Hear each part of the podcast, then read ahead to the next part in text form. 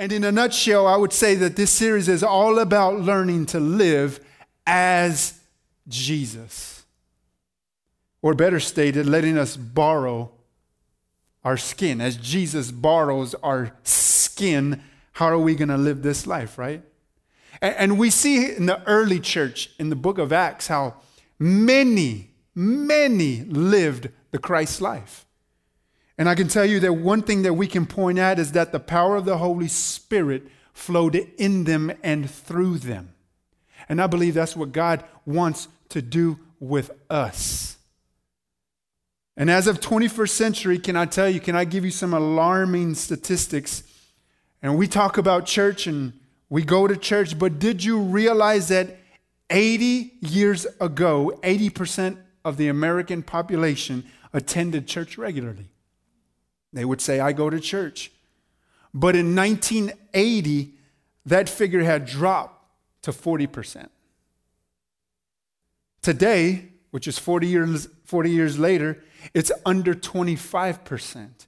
And I will tell you that there are statistics that say that the projection and the way that we're headed is that the number will drop to about 10%. 10%. So, why do we even mention this stuff? Why, why do we even talk about this stuff? Because if we continue to keep doing church like we have been in America, we'll soon see in our lifetime that we will become unchurched like other countries, like Canada, Europe, elsewhere in the Western world, where people no longer look to Christianity or the church for spiritual help. Well, this is why the church exists. This is why we gather together, not only so we can have compassion on one another, but to really, really reveal who we are in our spirits spiritual help. And so, even more than ever, hey, we, we need to know that the church is a gathering of saints. It's a place where we come together to know and learn who we are in Christ to see ourselves as Jesus sees us. This is why we exist. This is why it's important for us to be able to gather to know, to know who we are. And so, by looking at our world today, I know many people are confused and they have questions on what's going on. And, and, and some might even think, and some of you online might even think today, well, or is the gospel still effective? Is the church still doing its job? Or even this is God doing anything in this world? if He is, where's He at? What's happening? Is the message of the gospel, is it, is it good enough? And maybe some of us have been skeptical by the things we see, the division we see in our world today. And, and, and, and we, it causes more confusion and more chaos. And, and we end up thinking a thought like this well, is this really what Jesus had in mind? Is this what he was thinking about long before the foundations of the world? That there was going to be chaos and destruction and division and all this stuff? Or, or maybe, maybe some of us have walked in there, walked in here with a preconceived notion of the way we were brought up, meaning our theology, and, and, and it's telling us that maybe there's a rise in spiritual apathy. Maybe just people and Christians are lazy today. And you know what? Maybe it's just the sign of the times. Pastor, maybe it's just the sign of the times where it's all going to come to an end, right? And then we remember what Jesus said the love of many would grow cold. Is that what's happening? So you just kind of throw your hands up, right? At the end of the day, after all your questions, and you say, Well, I guess I, I'm supposed, it's supposed to happen in God's plan. I, I guess it's supposed to happen. I mean, I, I, does that sound like faith? Does it? But many of us have responded to questions like that. But hear me, because and, and before I address those things, I, I want to encourage all of us here today. I believe that Jesus is still the ultimate church builder. I still believe that Jesus is building his church. That no matter what's happening on the outside, no matter what's happening in our society, I believe Jesus is still doing something significant in the local church. And when I mean by church, don't, don't think of a building, think of yourself. I believe that God is doing something significant in the lives of his people, meaning that he is, he is making them into giants of faith. Are you hearing me? I'm telling you, more than ever, we're going to need to see Jesus more clearly, more accurately. But the commission that we see modeled for us in the lives of the earliest followers of Jesus, um, we get this. And the promise of Jesus himself said this that no matter what, no matter what will happen, no matter what is happening, he will build his church. And as Matthew 16, 18 says it for us, and the powers of hell will never prevail against it. Now, I don't know if you've ever read that verse and you've ever thought this way, but just go with me because I've never, ever, ever walked down the street of my neighborhood and a gate came to attack me. I know it sounds silly, but go with me. Never have I ever walked down the street and a gate just flew off the hinges and attacked me. Why do we read that verse as if the gates of hell are on offense? Can I tell you, a gate is used to keep anything out. you have light inside of you, you have the gospel inside of you. So, being that you have the light everywhere that you go in this world that has darkness, you bring light, and the gates of hell cannot keep the light out. Are you hearing me? you are the light.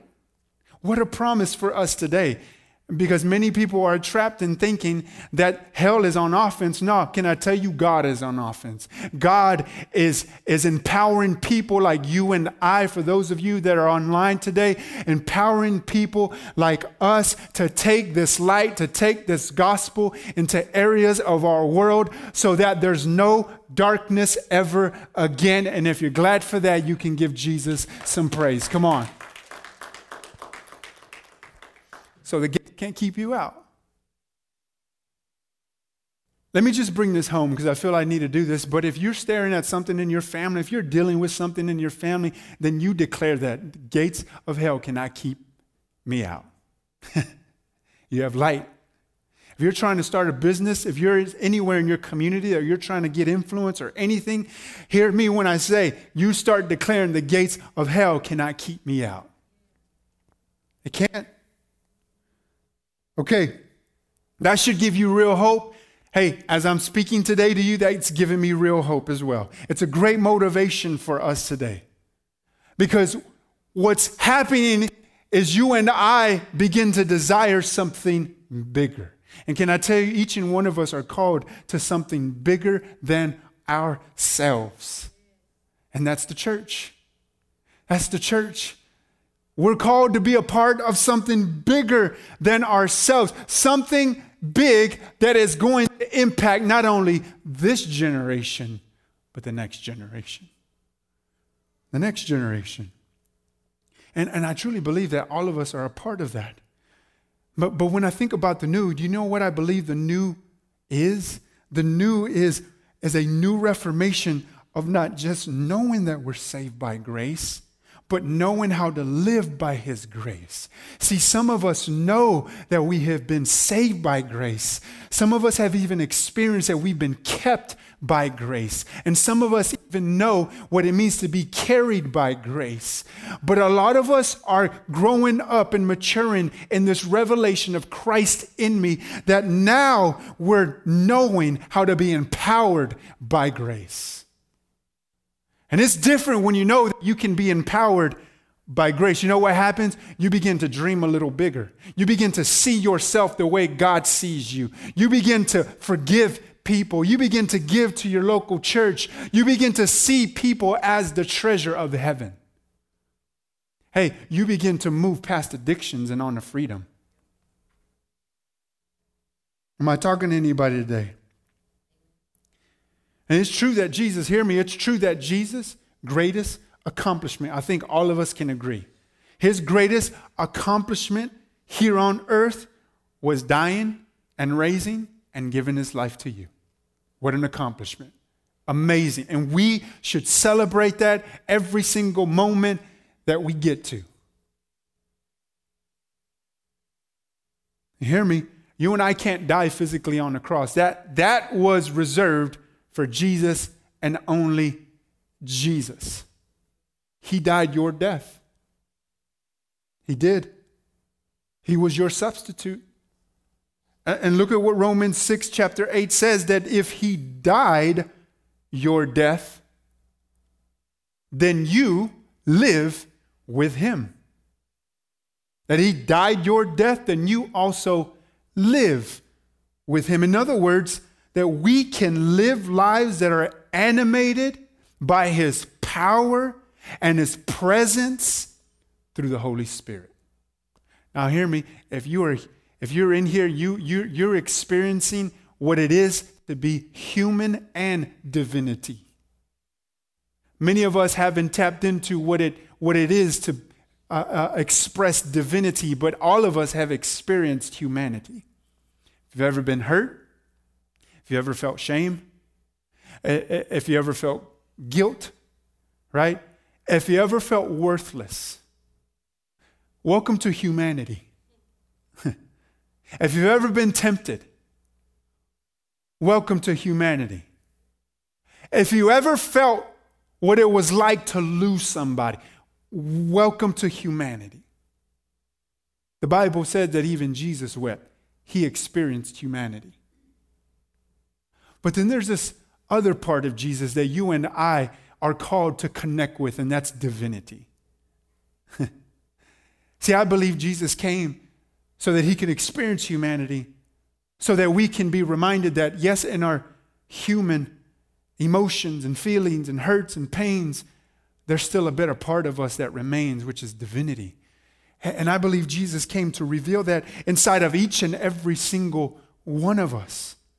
That if he died our death, then we also live with him. First John 2 9 says it like this that whoever claims to live in him must walk as Jesus did. So, how did Jesus walk? How did he do it? What was the life that he modeled for us? What did it look like? What did he actually mean when he said, Hey, come follow me? What was he saying? I believe that what Jesus meant for his disciples at that time and what he means for us today is that he meant that he wanted us to learn and depend upon him to the exact extent that Jesus depended on the Father.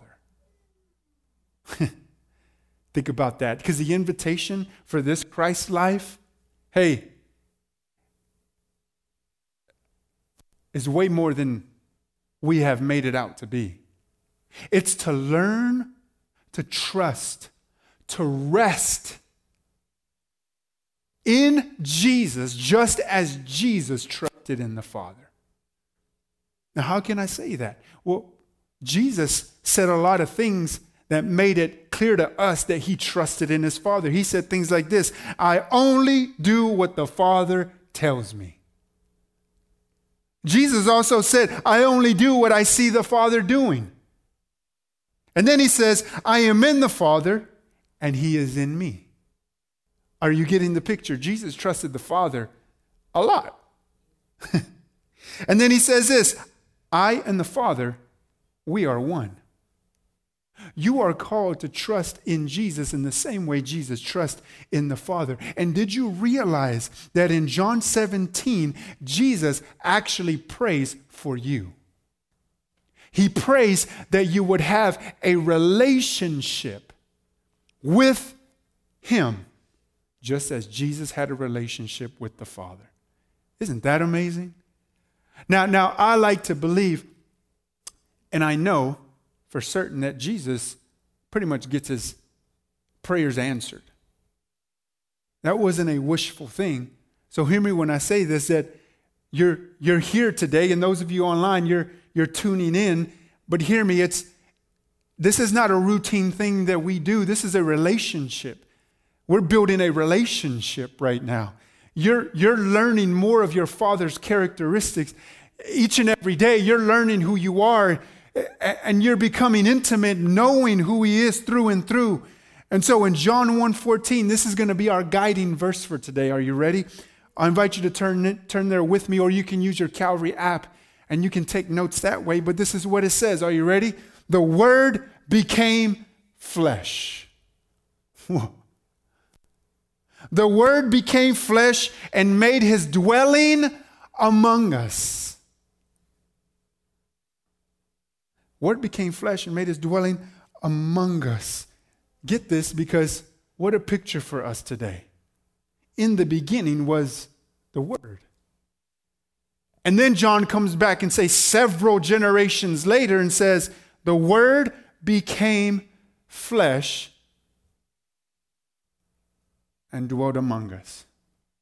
So, in the next couple of weeks, we're going to be talking about a few things. But today, so let's begin with a word. And this is the word I want to begin with incarnation. Incarnation. The word became flesh and dwelt among us. Incarnation, what does that mean? Well, enfleshment or in flesh. I'll say it like this taking on flesh. John says it like this that Jesus became flesh. So, if we're going to return to any kind of cultural and personal impact that the early church experienced, hear me, we're going to take a journey and we're going to point these things out. But the first one is incarnation. Second, we're going to talk about reputation. Third, conversation. Fourth, confrontation. And finally, transformation. This is our journey that we're going to walk. But let's start with incarnation today because that's where Jesus began. He came to earth. So get this picture incarnation. What does that simply mean? He came to earth, he moved into the neighborhood, right? He got a flat tire in that apartment complex. Hello. He fought traffic. He stood in line at Starbucks, right? They got his order wrong at Chick fil A. Come on, are you hearing me? The Word became flesh and dwelt among us, meaning that He dropped into our world. Whoo! Because before Jesus, God was an idea for many people. For many, He was presence. His presence were, was in specific places. But before Jesus, no one knew what God looked like. So, because Jesus became flesh for the people of that day and for us today, we have to understand that Jesus is the truest definition of love, peace, kindness, right? Grace, healing. He's the truest form of missional. What does missional mean? Missional means to go, going, going. And so to be missional means to be someone who views themselves as going, someone who has been sent on a mission. And hear me, missional is what from being a follower of Jesus, understanding that we're not just here to take up space, but that you're called for something. And the word incarnation is not the what, but it is the how. It's the how. Its focus is on how we go and whether we're going the way Jesus or not. You've been called to a mission. Don't you understand that, that, that uh, for many years of, of, of my life, I grew up in churches that said, Get your purpose, find your purpose, go on that hunt for your purpose. You'll find it. Are you there yet? It's another year. Find your purpose. Hey, new year, new me. It's a purpose kind of year. And we chased our purpose. We did it until I came into a revelation of the gospel. You know what's been my purpose from the beginning of time? Is to know Jesus and to be known. That's it. All that other stuff that you do, it's an assignment. Assignments change from season to season, from hour to hour, from day to day. They, they change. But all along and all the while, I'm expressing the very life and nature and characteristics of Jesus. So to be known and to know who Jesus is, is my purpose. Haven't we got it yet that there's always going to be questions that are bigger than are today? Meaning that we're always going to have questions for tomorrow's future. Always. We're always going to be asking, what's going to happen in the future? We're always going to be asking, what does this look like for me and my family in the future? What is going to happen? But hear me, Jesus came.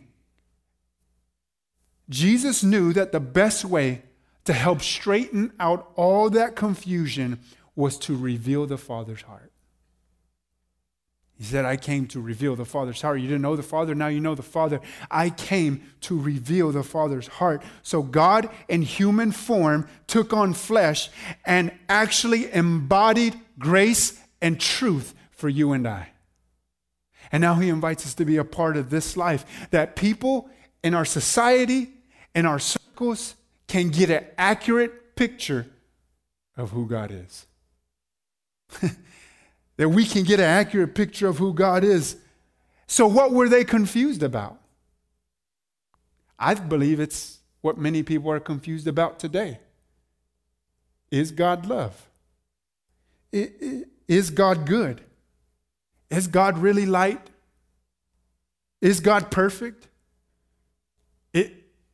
Is God gracious? Is God perfect justice? And when we look at Jesus, we see that he's all those things, that he is good, that he is love, that he is light, that he is perfect, perfection, that he is truth, he is justice, he is everything that is right with unconditional love.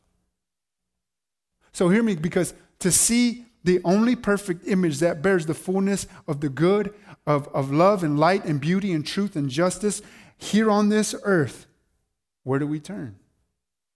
We turn to the incarnation of God, which is Jesus. That's who we turn to. All the time, every day. And God has revealed his character and nature in the person of Jesus. Through Jesus, we know God. Flesh. Jesus in and through us. Through Jesus, we come to know God. Why is that important? Because, hey, Jesus didn't come to save us from God. God wasn't looking for someone to punish. Jesus didn't save us from God, He came to reveal God as Savior. Why is this important? Because Jesus didn't come to enable God to love us, He came to reveal God as love. Why is this important? Because Jesus didn't come to reconcile God to the world, He came to reconcile the world to God. Are you getting this? God was not against us. No, he was not our enemy.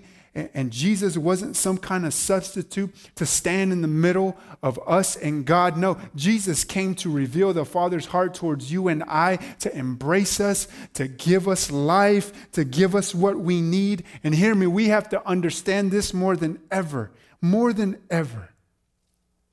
Tim Keller, a popular author, says that in his following book, that Christianity is respecting people's unbelief. Now, hear me.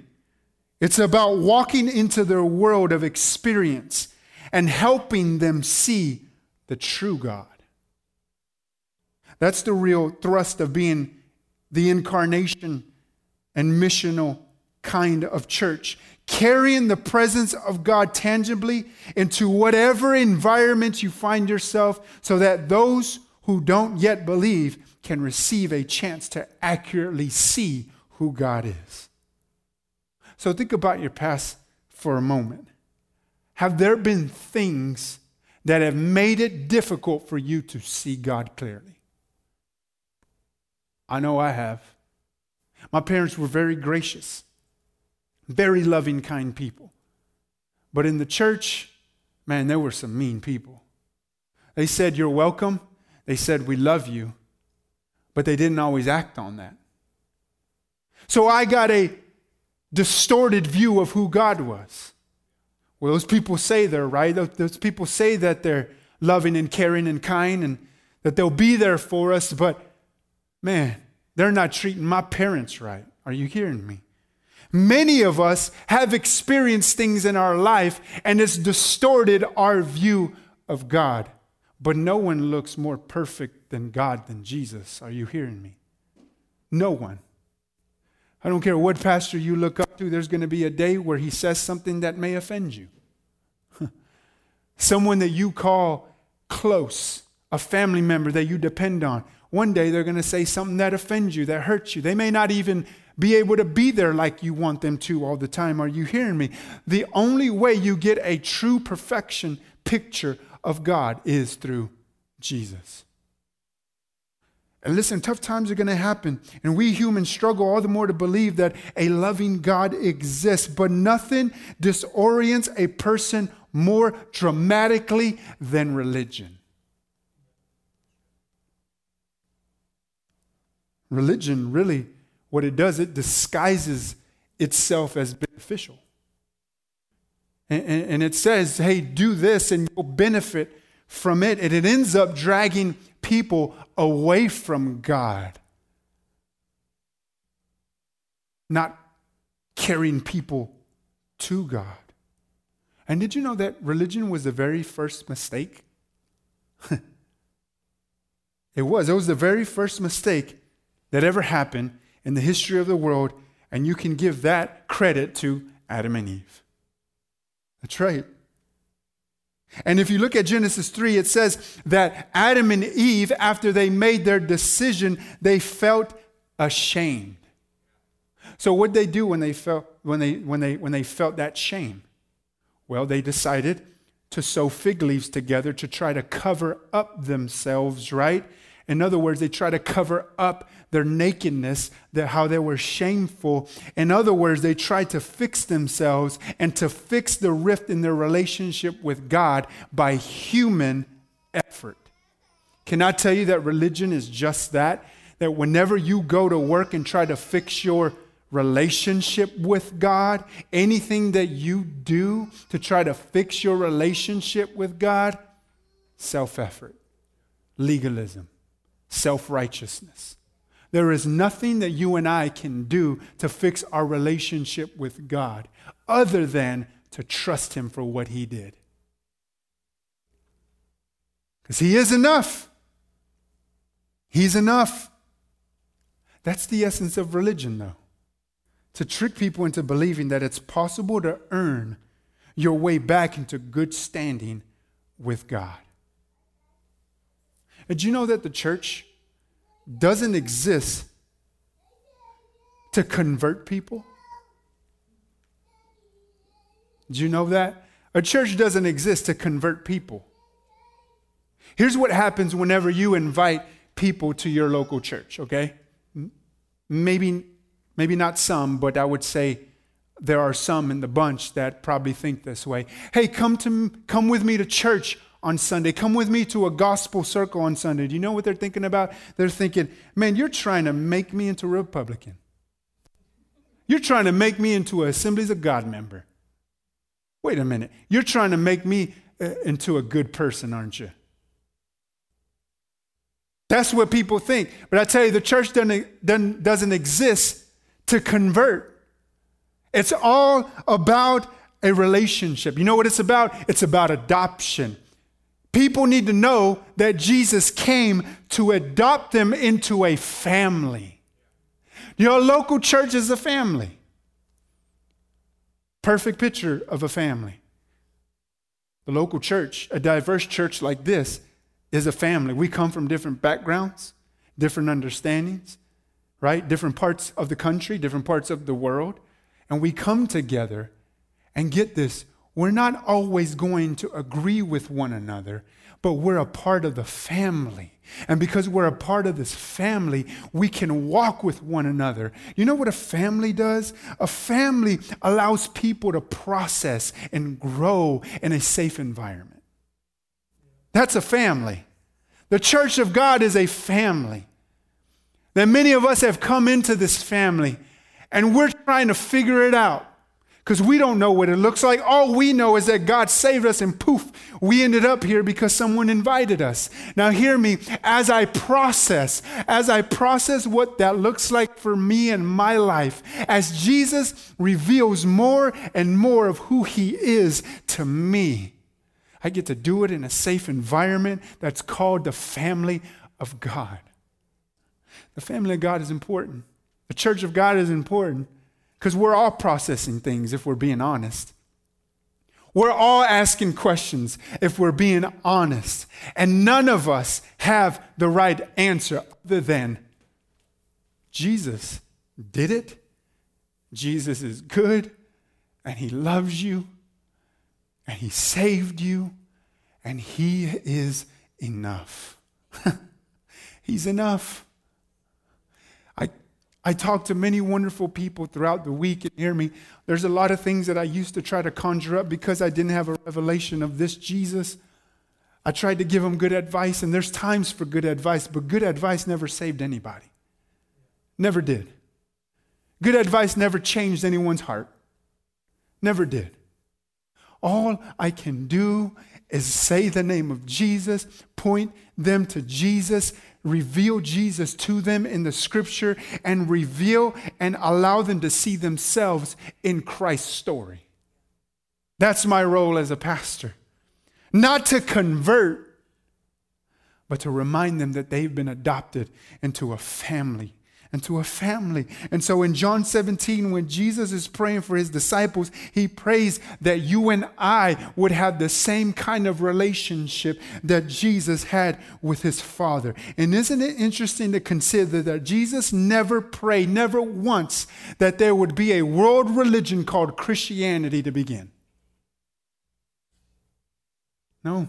He didn't even pray that you would attend church services. He prayed that you would experience this relationship with Him. Now, I'm going to be honest for a second.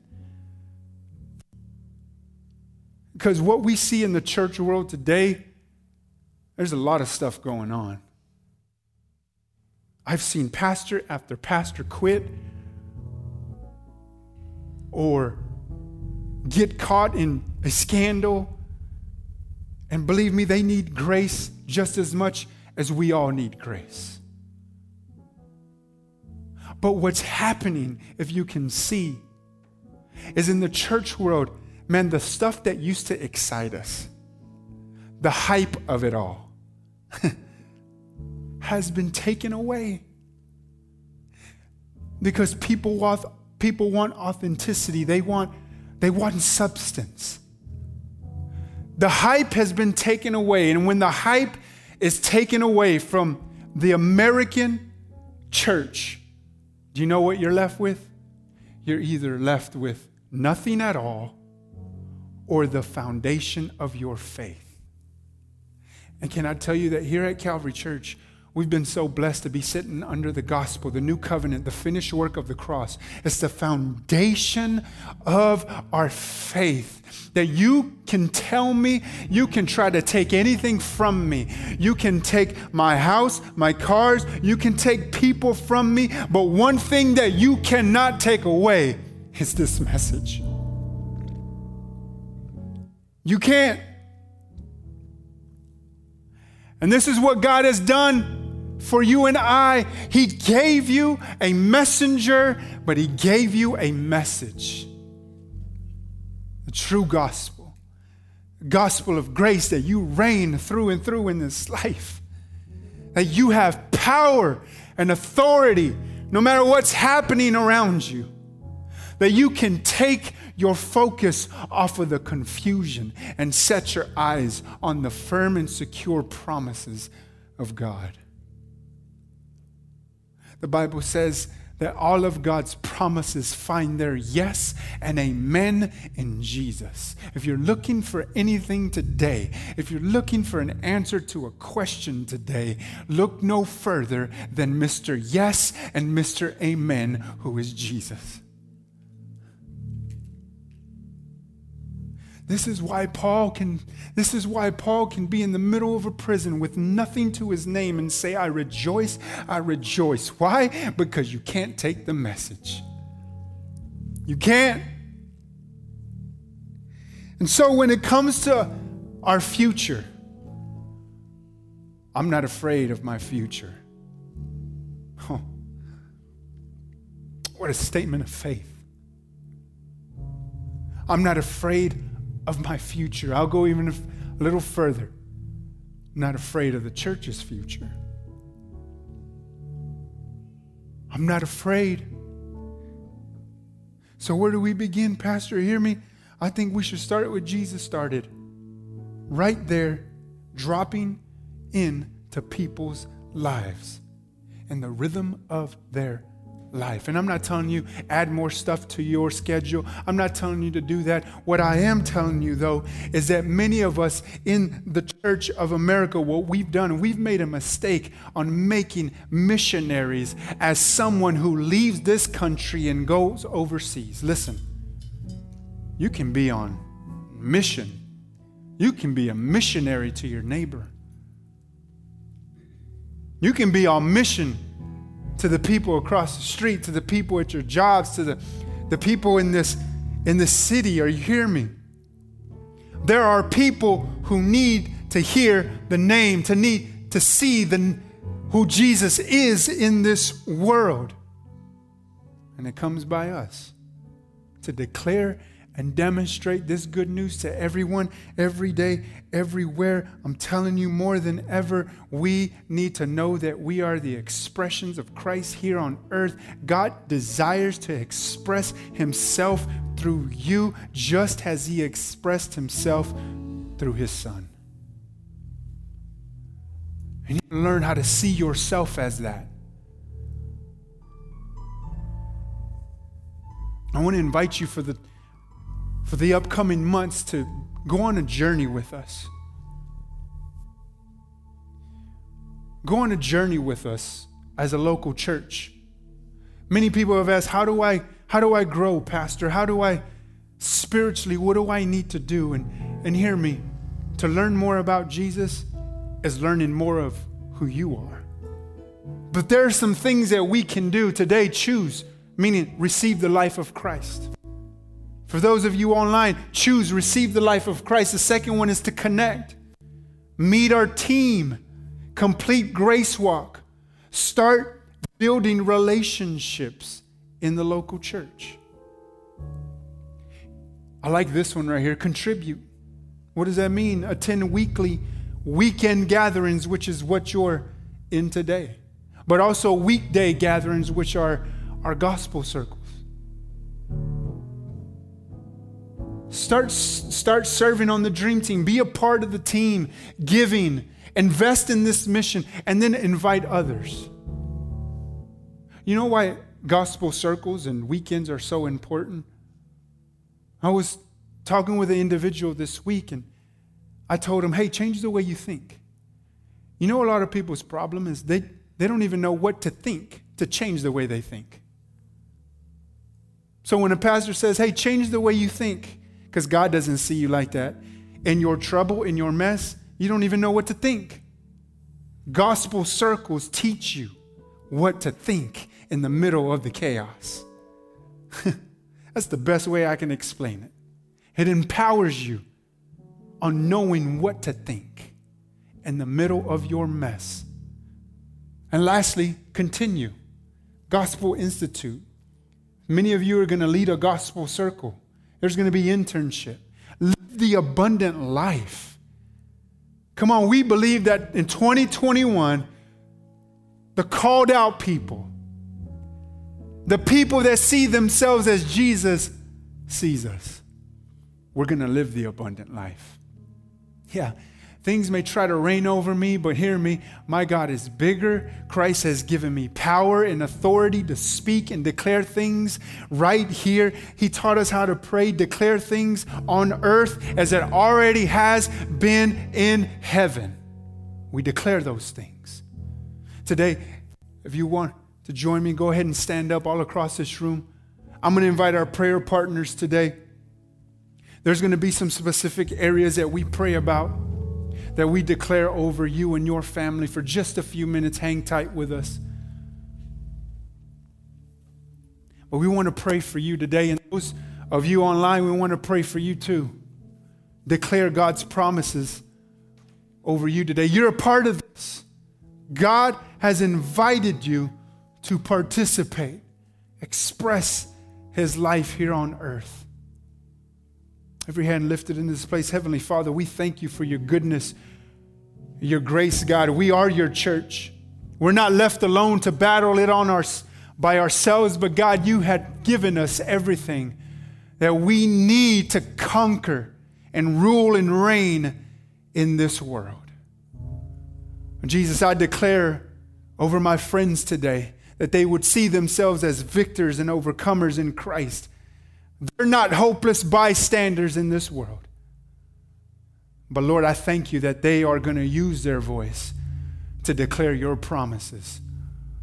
Thank you, Jesus, that today we are adopted into your family, that today, that God, you are teaching us what it looks like to be a son and a daughter in your kingdom. Today, Lord, I thank you that you're reminding us of how blessed we are.